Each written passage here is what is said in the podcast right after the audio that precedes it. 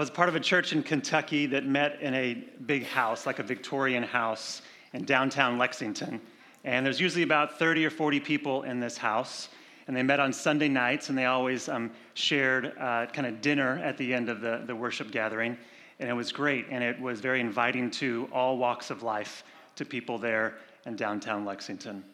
And this particular night, kind of how it works is kind of how this so someone kind of delivers the word, and then some other leader within the community um, kind of leads, leads everyone in communion.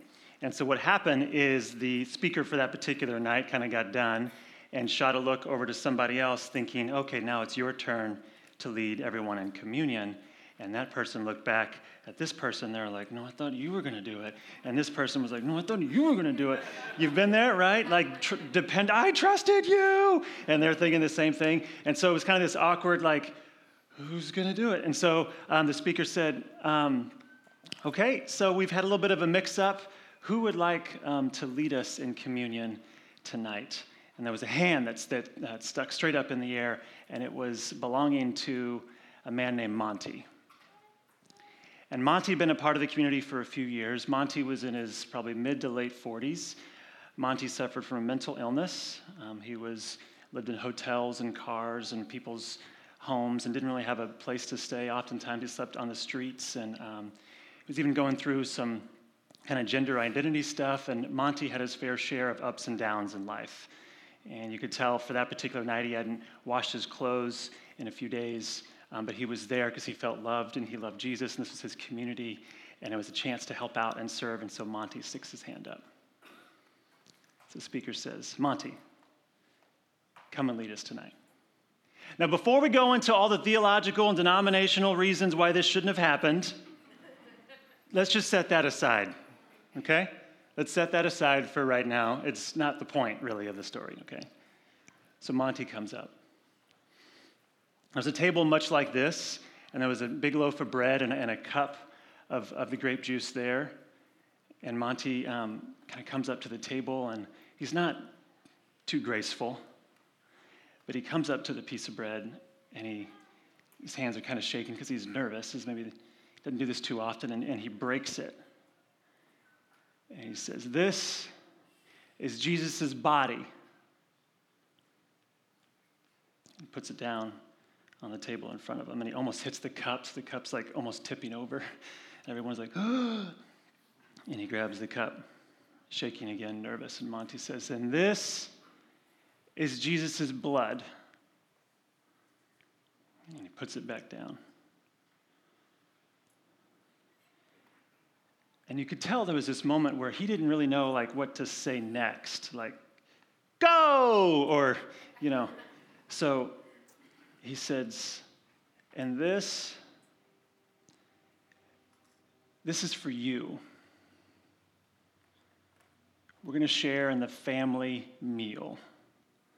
Monty says, this this is for you. And there was this beautiful kind of kingdom irony that was there that someone who many of us would call the least of these is leading everyone and showing everyone a glimpse of the kingdom of God here on earth, where he gets to serve us and he gets to say, This is what, in very plain and simple, there's no theological degree needed for this. This broken body and poured out blood is for you. The stories that we remember that stick with us are the ones that shape our lives. Some of them maybe have a little more of a positive ending, or maybe have a little bit of a negative ending, but stories that we remember like that shape our lives in dramatic ways. And maybe some kind of story like that is one of the reasons why you're a part of this community here, whether it be from years ago or months ago. But they shape our lives in really, really dramatic ways. However, there's another story that remembers us. Give me a chance to explain. There's another story that remembers us. There's stories that are out there that tend to divide and separate and dismember us, right? There's plenty of things happening in the world today. There's no shortage of divisive topics right now, right? And many times these stories can separate us, put us into factions and groups and thems and us's, and they separate us as a people. But there's a story of God that remembers us, that re, in a very literal sense, remembers us, puts us back together again, draws us in, includes us, that puts us together, remembers, like a member of the body, as in the body of Christ, it puts us back together again. And part of Advent is what the job of the church is to do is to live in such a way that it brings others into the story of God to bring others into the story God so they can be remembered by this story. We're on episode three of Advent 2017, if you're just joining us. And the question that I'll seek to answer is how should we prepare? Advent is this time, typically happens at the first Sunday of December, and it counts down kind of the time before the birth of Christ. It's a waiting upon the arrival of Jesus, but also a looking forward to his return. Okay? And it's this time that we sit in, and, and we've had a couple of weeks, and I encourage you to, to listen to those if you haven't. But some of you were here when, um, is it Rabbi Joshua, his name? I got a chance to hear that. That was really cool. And then the first week, um, Pastor Nate led us in kind of a, little bit of foundation of what Advent is. But we've gathered, it's this time of waiting, it's this time of holy anticipation that Jesus is coming. What do we do now? How should we prepare? And so this morning, what, what I offer to you is three practices. And there are three words apiece.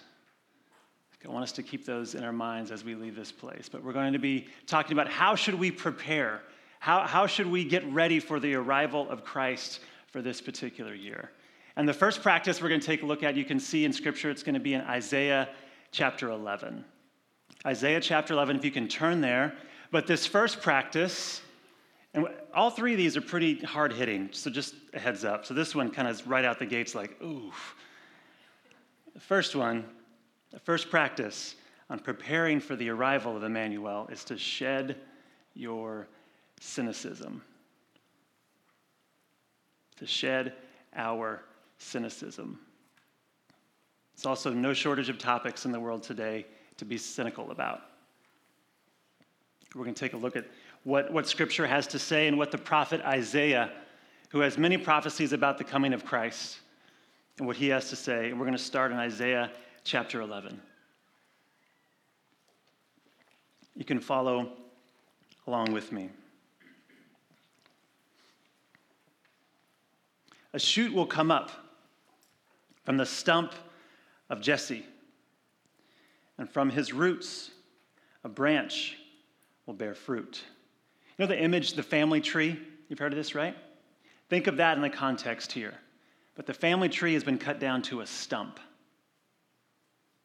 It's been leveled, it's been cut down. It's good for sitting now. That is about it. It's dead, it's gone, it's a stump. Jesse was David's son through the line of King David from the Old Testament, you know, of the David and Goliath fame. Through that line, Jesus will come out of that. And what Isaiah begins with is that line is it's a stump. That family tree has been cut down. But from his roots a branch will bear fruit. Verse 2 The Spirit of the Lord will rest on him. It's funny how it says a branch will bear fruit, and all of a sudden this branch is personified. The Spirit of the Lord will rest on him, not on it, but on him. This is a person that's coming the spirit of wisdom and of understanding, the spirit of counsel and of might, the spirit of knowledge and fear of the Lord, and he will delight in the fear of the Lord. He will not judge by what he sees with his eyes or decide by what he hears with his ears, but with righteousness he will judge the needy. And with justice he will give direction, excuse me, decisions for the poor of the earth. He will strike the earth with the rod of his mouth and with the breath of his lips he will slay the wicked. Righteousness will be his belt, and faithfulness the sash around his waist. The prophecy continues, but maybe ends in this tone of it's like, should we be afraid of this guy or should we be excited? What, what's the mood supposed to be here? I want to take us to, to verse number one in that that a shoot will come up from the stump of Jesse as in a little piece, a little, little green shoot still going to be there. Maybe you've seen on the sidewalk where you see a little plant kind of coming up in the middle, like nothing but cement all around it, and something's just coming up. You're like, hey, look at that guy. There's a fighter. He made it. One of those, just right there. You're like, you can do it. That guy is coming up through the stump. Even when, when it looks like dead things are all around us, God is up to something creating new life. There's plenty to be cynical about. And 2007 was the first um, Christmas season that I celebrated Advent is when we lived in Kentucky, and I encountered this while in seminary. I had never heard of Advent before. I've never had an Advent calendar in my entire life. I never, I've had chocolate, but not an Advent calendar. just to be clear, I wasn't that deprived.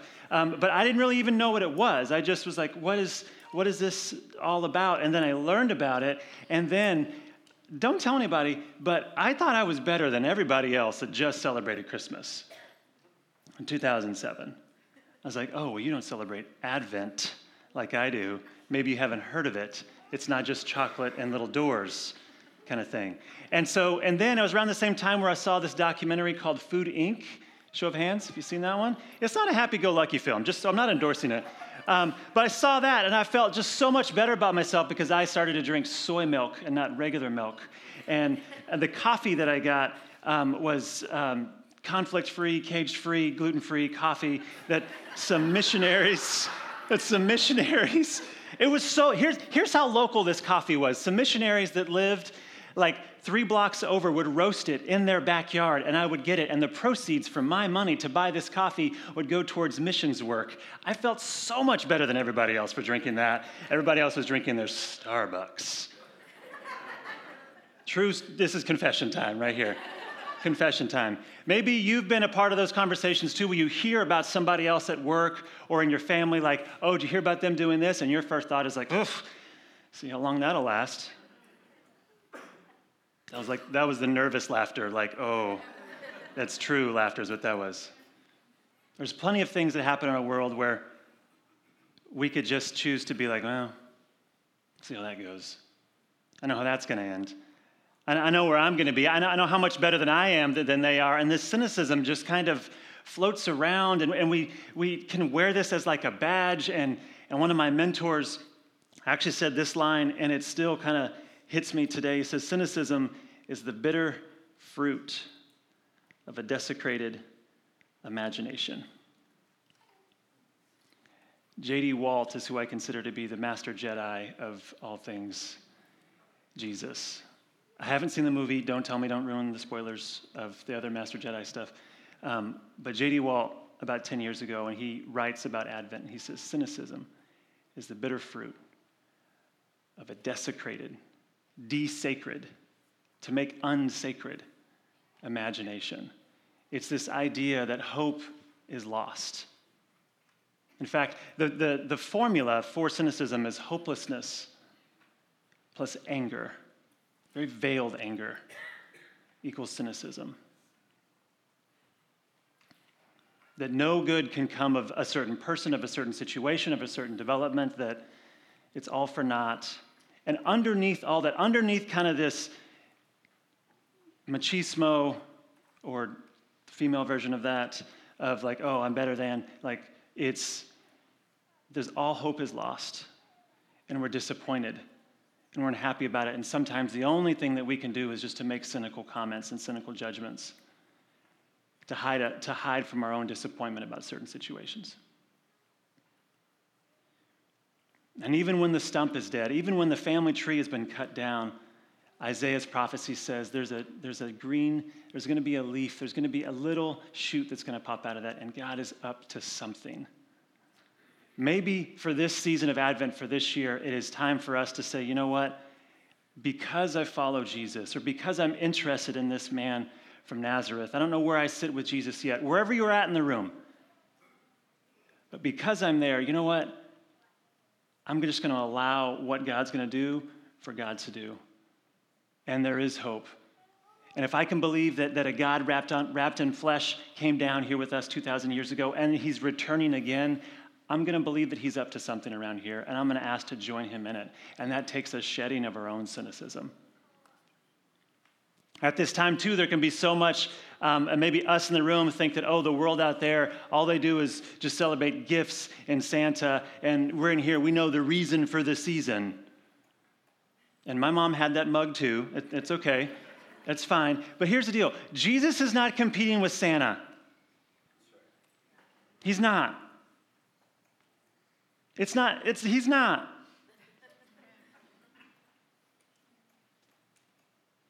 You, know, burn the Yuletide log and sing, you know, Advent songs. Do, do both. It doesn't have to be an either, or it doesn't have to be like, oh, we, we got it down together, it's us. The culture doesn't understand. You're right, the culture may not understand. But us taking a cynical stance isn't going to help that situation. And I began with, hey, I, I led the way with the confessions on where I've been. Like, I've, so maybe I'm the only one in the room. I doubt it, but maybe I am. Okay? But may we practice hospitality in the midst of this kind of potentially hostile time. Hospitality in the midst of hostility. That in the midst of when everything doesn't bleak and there's just maybe just uh, there's no way this can happen, may we practice this life-giving kind of hope. May we invite others into it. May we drop the conversations on who, you know, red cup or put a cross on a cup. You know, that a couple years ago, man, maybe part of this Advent season is for us to just lose that, to know this is not our fight, that, the victory's been won, and we're going to believe in this shoot that will come out of the stump of Jesse. And Jesus has come and he is returning, and we're going to live in that kind of hope. Practice number one shed the cynicism, hospitality in the midst of hostility. Okay? Practice number two. They're not going to get any easier, by the way. Practice number two turn a few pages back or to Isaiah chapter 7. Actually, excuse me, Psalm 25, forgive me. Psalm 25 is practice two. Psalm 25.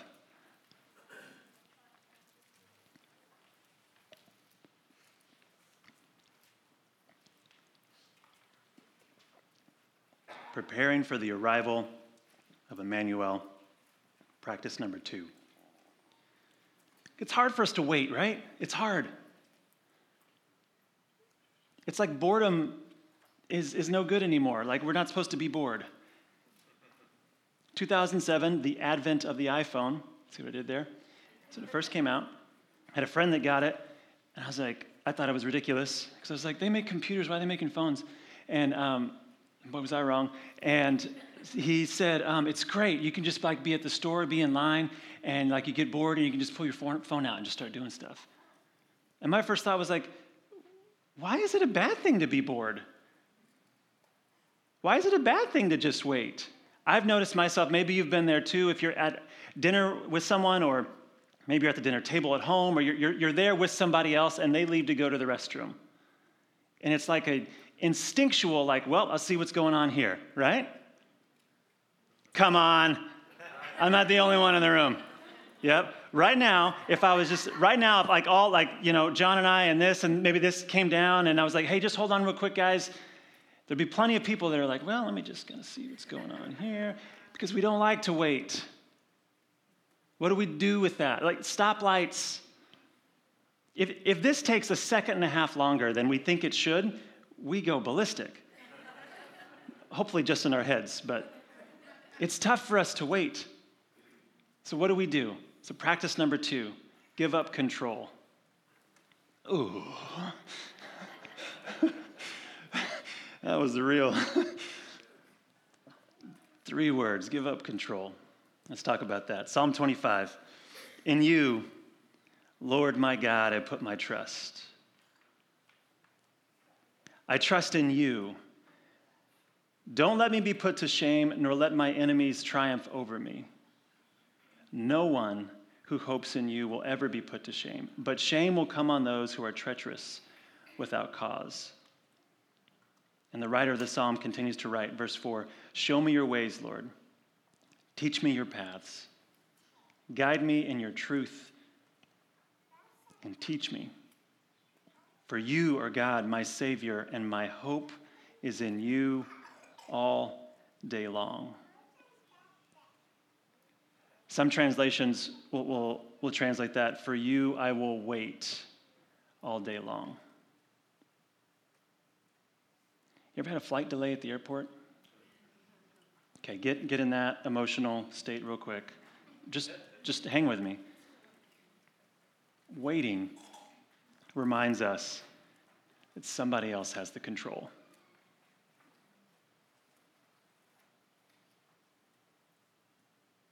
And we can't do anything about it. Waiting reminds us that we are not in control. That somebody else has the, if you want to look at it this way, the upper hand. Somebody else can dictate what's going to be the, the circumstances. And because since the beginning of time, not male, not male, not a female trait or a male trait, but a human trait, control is something that we, that we crave, all of us at some level. And when we're waiting, it's a reminder that we, we don't make the world go round. If you're married to someone or if you have a loved one that is late often, I imagine that's, those aren't great dinner time conversations all the time. Because part of it, it gets at this core that, like, we are not in control. It's something or somebody else actually is. There's no, no bigger reminder to me that I am not in control that when I first became a dad. If you've had kids, you are not in control. You aren't in any kind of way. You've been fed, you've been burped, you've been changed, you're, you're warm enough. Why? It's this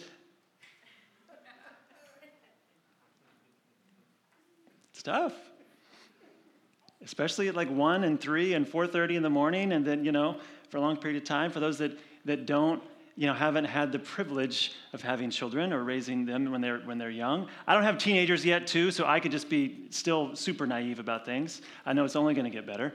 But um, I know that um, maybe you trusted someone and they let you down somebody else. And that, it, it takes quite a bit of vulnerability, too, to do that. And then it's a reminder that, like, I, I'm not holding all this together. Maybe there's someone in your life that has an addiction. You can't control that. You can't control their thoughts, their decisions, their feelings, their emotions. Everyone has a choice. You and them. And can I just insert this real quick? If you are in a relationship with someone, or you know someone close to you that they have an addiction and you're trying to control it, it's controlling you. Let, let go. Let go. And it's one of the hardest things for us to do, for me as well. It is, it is because you, when you think you're controlling things, which is just an illusion, by the way, it's a mirage. When you think that's happening, then you feel kind of, you feel in control, right? You feel like hey, I did this, a sense of power and accomplishment, but it, it's, it's not sustainable. It's very, very hard for us to do. So, the, the second practice, may we practice just letting go while we wait. To, to let go. May, may this time be a reminder that I am not in control. The sovereign God who came as a helpless baby He's the one that holds all things together. Paul writes in the New Testament, in Christ, all things are held together. Not you and not me. Not us, guys. If Advent is anything, it's this reminder that we're not in control. And we needed a Savior because we couldn't do it on our own.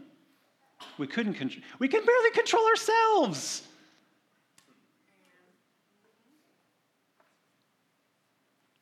May this time be a reminder we're not in control, and that's a good thing.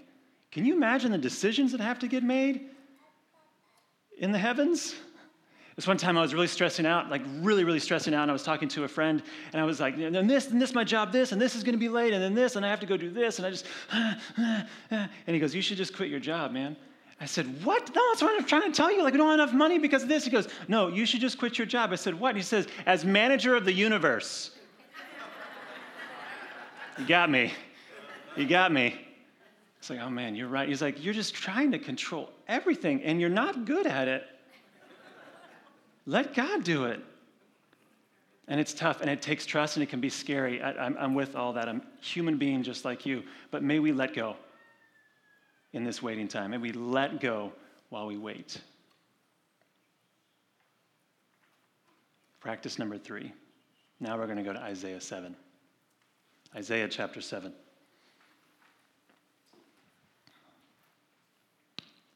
Preparing for the arrival of Emmanuel, practice number three. Behold the present. We'll start at verse 10, Isaiah chapter 7 and verse 10. This was written 700 years before the birth of Jesus. Verse 10 Again, the Lord spoke to Ahaz Ask the Lord your God for a sign, whether in the deepest, deepest depths or in the highest heights. But Ahaz said, I will not ask, I will not put the Lord to the test. Then Isaiah, the prophet, Isaiah said, Hear now, you house of David. Is it not enough to try the patience of humans? Will you try the patience of my God also? Therefore, it's kind of like Isaiah saying, Oh, God's going to show you a sign then. If that's the way it's going to be, He's going to show you something. Therefore, the Lord Himself will give you a sign. Behold, I've bolded that, exclamation pointed it, and put brackets around it because it's not in many texts these days. In the King James Version, it is. And I've talked about King James Version. I was raised on that. My dad would say, if it's good enough for King Jimmy, it's good enough for me. And he would say, I never understood that really, because I'm like, you don't even know the king. How do you know you like what he likes? In my head, I was saying that. I didn't say it out loud.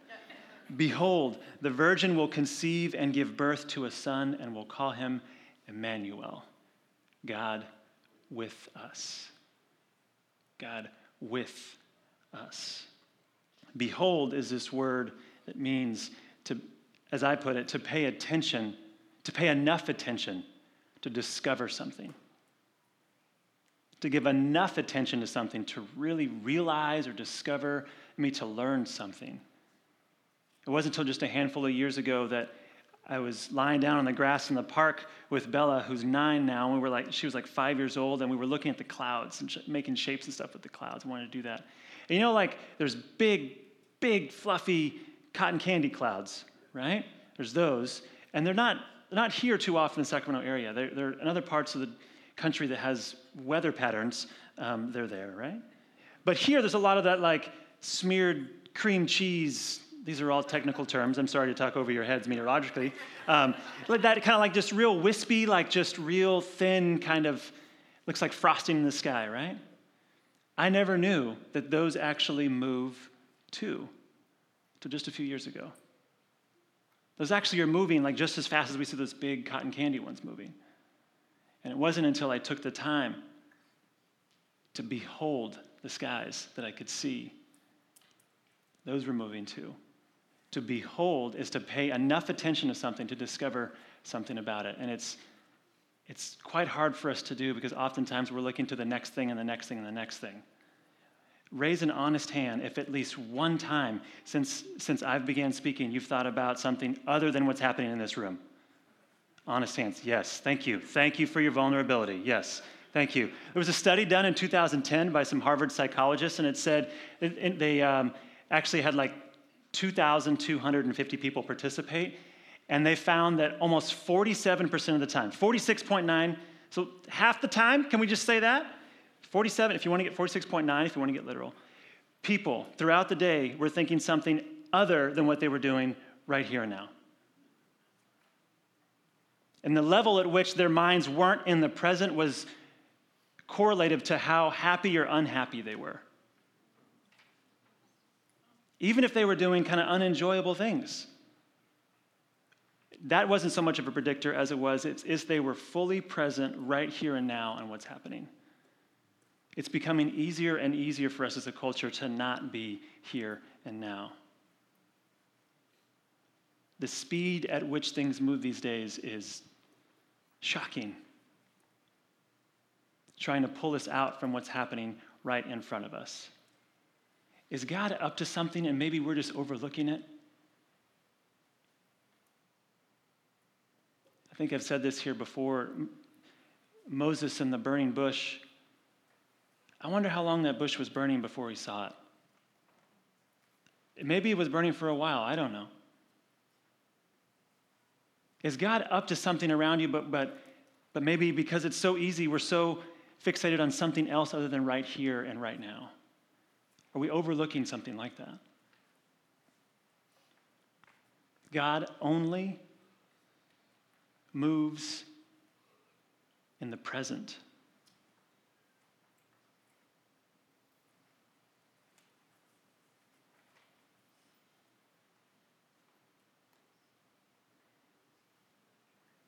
He only moves in the here and now.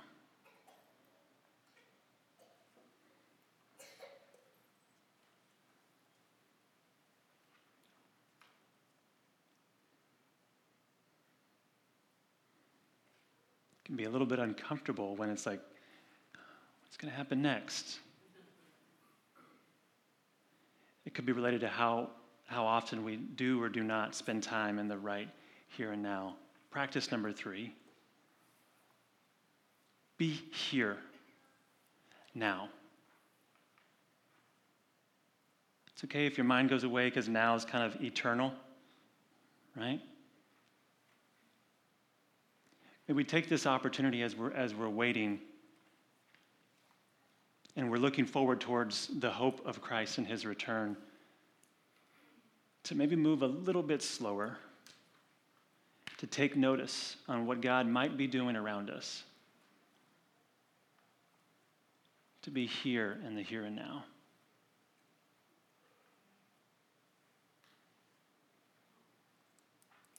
Because God's up to something. That, that shoot is coming forth. Jesus says, My Father's always at work. And I'll be, I'm the champion of being too busy to, to notice it. Like, please hear that.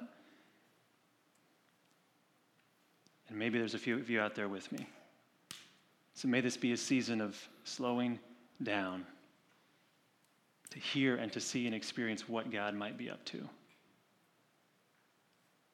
Maybe it's a practice of one minute to five minutes a day of just feeling the breath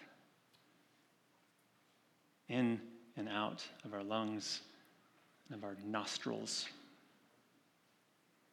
To place ourselves in here and now. Practice number one shed your cynicism, shed our cynicism. Practice number two is to give up control. Practice number three is to be here right now. These are the things that we can do to prepare for the arrival of Emmanuel. Those are it. I invite you to that. I'm, I'm trying my best these days too. That's why they're called practices, by the way. Practices. If you get off track, it's okay. There's grace for that too. I'm going to pray and then we're going to continue worshiping together.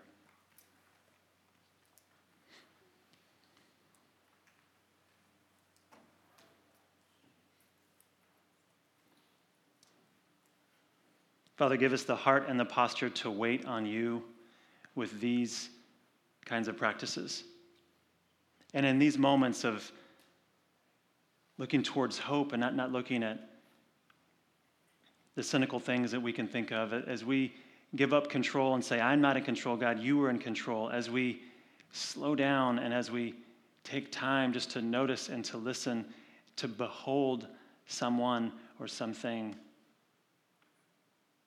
Would you help us to experience you, to experience your arrival and your return in fresh and life giving ways? Thank you for my friends in this room. Thank you for the Emmaus community. Thank you for what you're doing here. And we give you full permission, full control, as if you didn't have it already, to do whatever you'd like with us during this season of Advent. In the name of the Father, Son, and Holy Spirit, amen.